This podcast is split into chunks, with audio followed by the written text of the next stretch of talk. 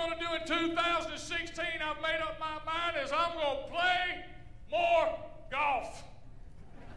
I ain't played golf in years. I'm getting in better shape. I got a little more flexibility. I'm going to play golf again. Here's my philosophy in golf swing real hard in case you hit it. You know what I mean? Just knock it, man. I need a four wheel drive golf cart.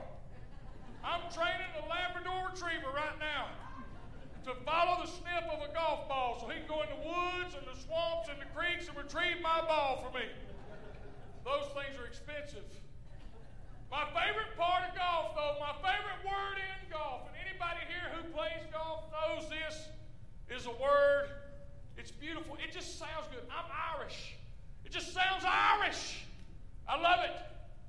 Mulligan. It's the most beautiful concept that ever was introduced on a golf course. A mulligan. A do over. Hit one in the woods, just put another tee down. Take your mulligan. Redemption, jubilee, freedom, forgiveness, restoration.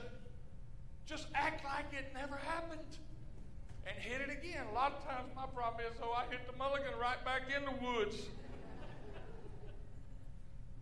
How many are glad that spiritually this morning we got mulligans?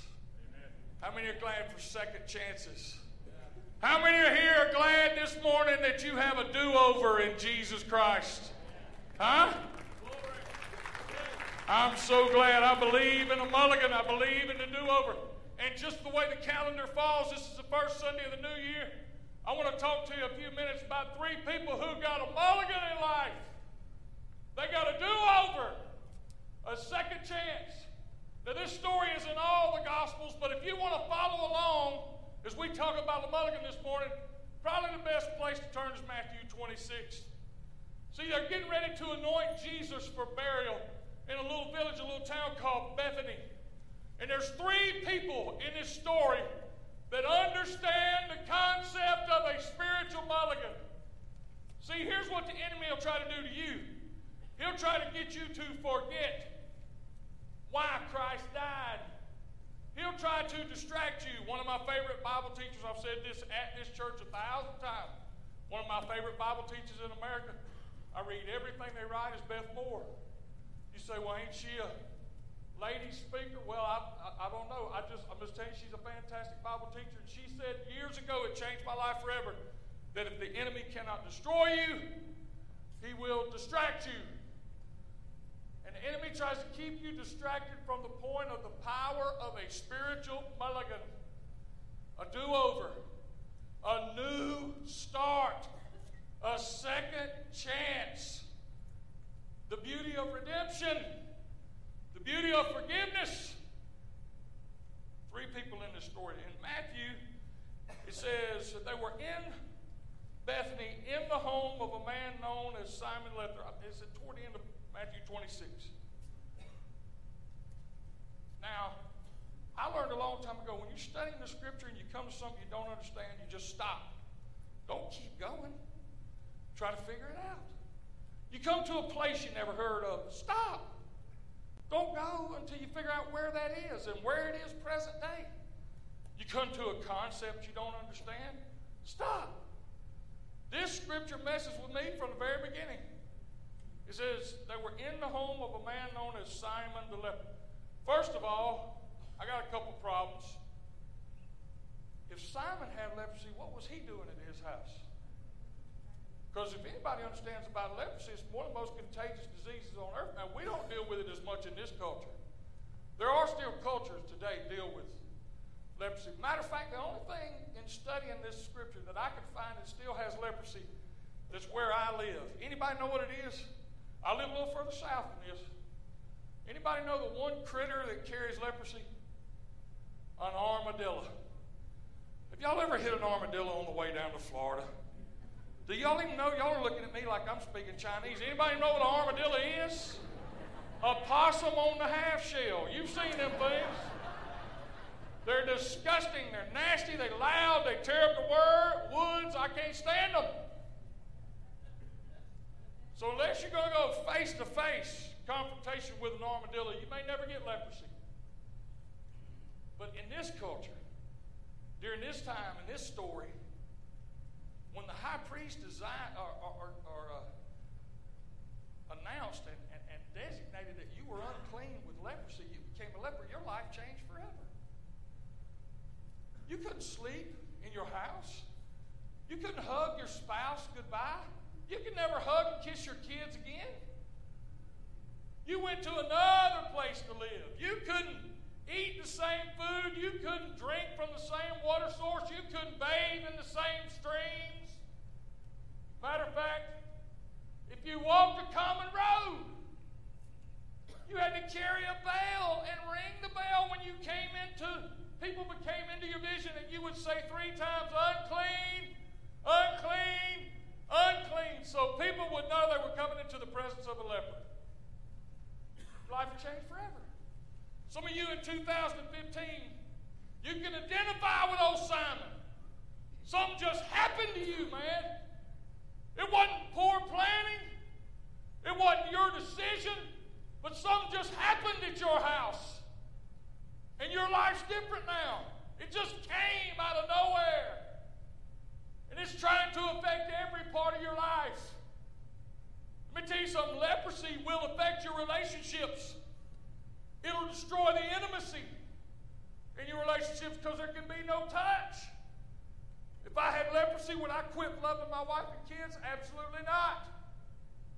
But it would affect how I could love on them. Would I scream terms of affection from a safe distance? Yes but it would kill the intimacy. Something's happened at your house, something's happened in your life, and it's trying to destroy the intimacy between you and God. But today, right here in this altar, God's going to give you a mulligan. He's not going to let that thing drive a wedge between you and Him. It didn't happen to you. You didn't plan it. You didn't ask for it. I mean, it happened to you. You didn't plan it. You didn't ask for it. But God's going to show you, just like He showed Simon, that He ain't scared of leprosy.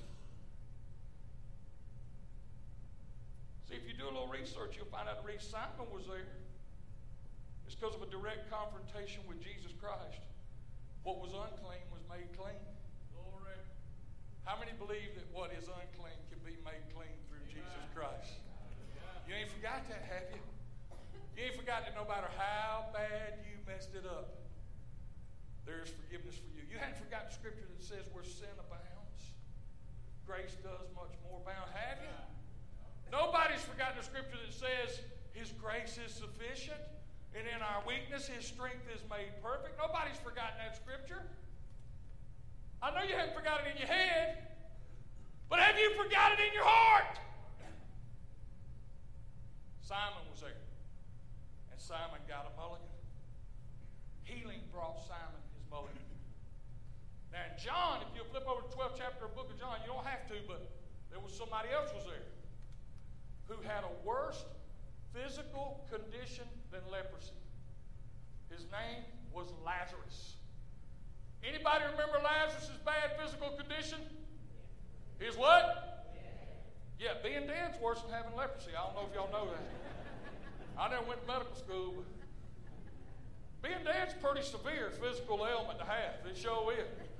And I'm not talking about dead for 90 seconds, you know, saw a light, wrote a column, and they, you know, put it on. Is there even Reader's Digest anymore? That's, that's how it's gone now. How many of you remember Reader's Digest? I miss Reader's Digest. I'm not talking about a guy who died for a few minutes. I'm talking about a man who was dead for days. They done buried him. They done had his funeral dead. They done brought the food. Everybody knows where we live that we serve food to people who have experienced a death. Huh? Some of y'all have made a casserole this very year and took somebody who had a loss. Food heals everything in the South. Y'all know that.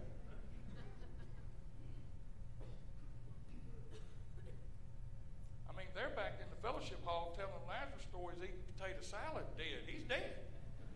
As Jerry Clower would say, graveyard, dead. He's dead.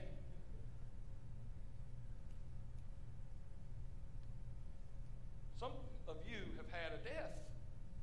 May have somebody in your life, but something in your life is dead. And the enemy told you it's hopeless. The enemy has convinced you just to throw dirt on it and keep moving. But maybe it's not dead. Maybe your problem, even though it's so severe to you, maybe it doesn't intimidate Christ. Maybe it doesn't scare God. Maybe no matter how severe it seems, maybe how far gone it seems, maybe, just maybe, God is who He says He is. Because Lazarus is there. Look in John chapter 12, Lazarus is there. And he had been buried. They'd been to his funeral. How weird would that be? Let's just talk about it. Let's be honest. How weird would it be to come to church this morning and sit beside somebody you had been to their funeral? I'm not trying to bring up no bad feelings with nobody, but that's weird now. Let's just tell the truth. I can see you now. Whisper to your wife, that's him right over there. That's him. Don't look, don't look, don't look. It's him. Don't you know Lazarus know the rest of his life as the man who was dead? But he's there. He's there.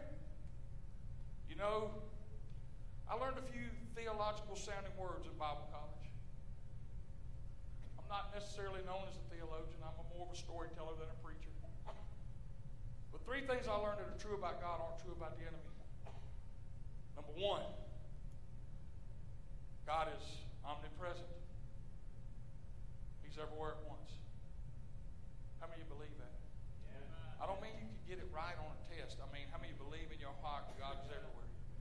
Do you know how many churches I go to? In the first 30 minutes, we they just spend we begging God to come. I'm like, if y'all will shut up, He's in. He's here.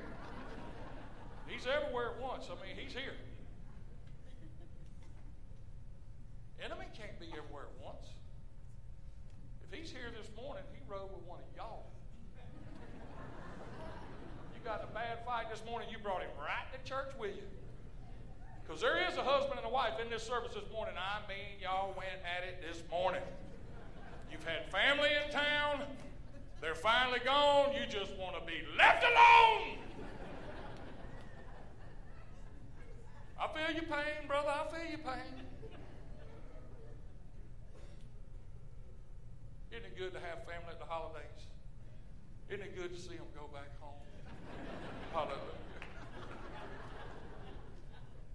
Uh, I know as a man, we just need to be able to walk around stuff that don't look good all the time. Eat barbecue chips in our own La-Z-Boy chair.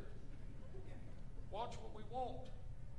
I know I've seen that swamp people 13 times, that particular episode. I just need to watch it again. It's medicine to my soul.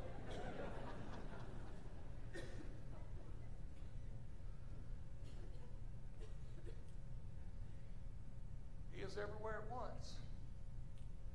He is omniscient. Knows everything.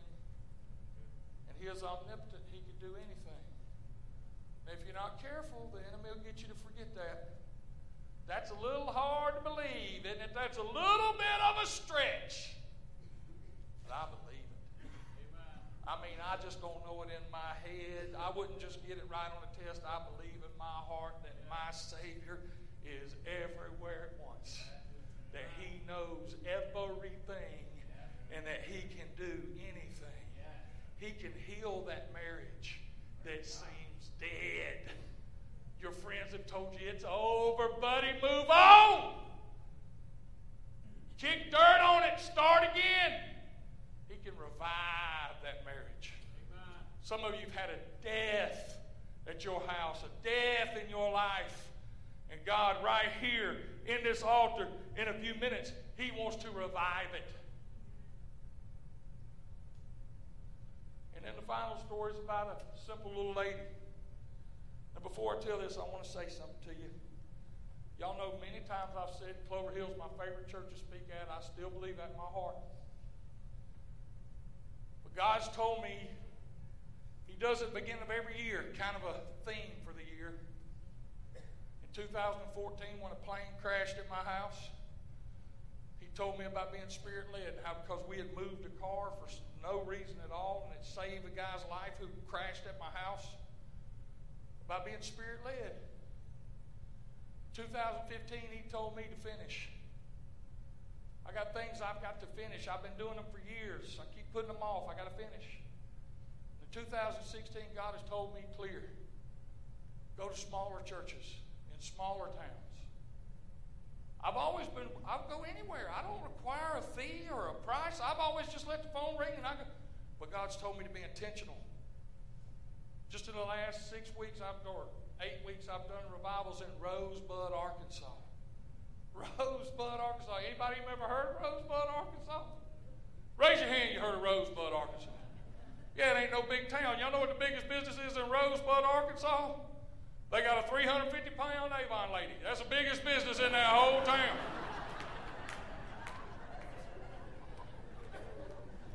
They let me into school. We did a week of revival, and it, impacted our whole community. Troy, Tennessee, over on Reelfoot Lake. I did a revival there. It's, I'm going to tell you, God has told me to be intentional. We're going to these smaller towns. The only way I can do that, church, and I'm going to finish my story, is if you'll help me. I got a table out there. It's got some CDs on it. All of them got about an hour storytelling with a turn at the end. Uh, if you've already got one, just go buy one and give it away. Now, when you give it away, let me tell you this: don't tell people it's a preacher. Don't, don't hand nobody a CD and say, "Oh, this is a preacher." He's don't. They won't listen to it. I'm giving you permission. I'm telling you strategically exactly what to say. When you hand that CD to somebody, you say, "This fat boy is funny." Just say that. Say, this fat guy's funny. Who doesn't love a funny fat guy? Everybody needs a funny fat guy in their life, don't they? You've got a funny fat guy in your life. Don't you love that guy? I'm insecure. I need to be loved. I want to be the funny fat guy in somebody's life. They're out at the table. My wife Wendy will be out there. Go hug her neck. That'll help me to be able to go to the small towns. That, ta- that table is one of the things that's going to help me do that. So we got Lazarus is there. We got Simon's there. And then finally, the story of this young lady. The Bible said they were reclining after the table, after the meal at the table. This lady walks in with this expensive jar of perfume. And I've told this story before. But it's a powerful story. I hope it'll minister to you. Said the perfume was worth one year's wages. And to anoint Jesus for burial, she broke a jar of perfume that was worth a year's wages, and she poured it on him. And she washed his feet with her hair. And all the disciples and all the people gathered in the room, they were confused. They were like, What are we doing here? We could have sold that perfume and given the money to the poor. What's going on? Jesus says, You're always going to have the poor with you. But what this lady has done, she's done to anoint me for burial. In the NIV, it says, She has done a beautiful thing. Now, wine is what this woman did described as beautiful. It doesn't make sense to me. I mean, there's 10 guys, 11, 12 guys following him every step he takes. He didn't call what they did beautiful. Why this weird thing with this you ever walk through the perfume section with your wife at the mall? All that stuff smells good, but too much of it will give you a cross eyed headache. It's too strong. Y'all know I don't even believe in spending big money on cologne. I got on good cologne today because I got it for Christmas. But if I'm buying my own cologne, man, it's Rolo. Anybody familiar with Rolo? $7. Walmart smells like polo. Rolo. Instead of a man on a polo horse, he's got a farmer on a donkey with a bush axe. Just, just swing just a few more squirts. It's the same thing.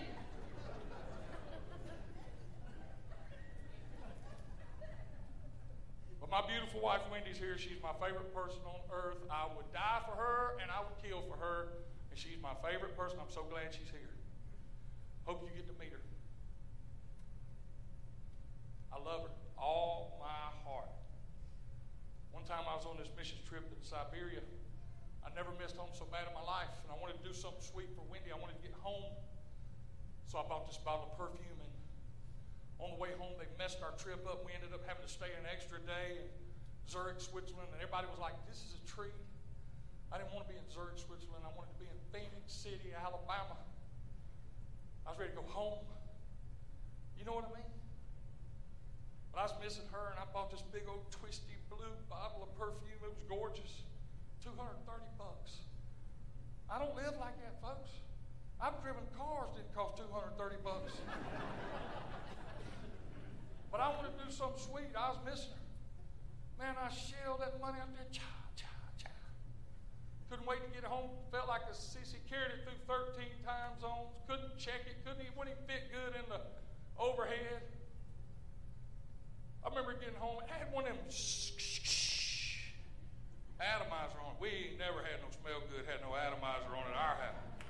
I got one on my Roundup jug, but we had never had one. I said, Oh, baby, this is for you. And she loved it. She would just walk through the mist. It was a big bottle of perfume. She milked it for years.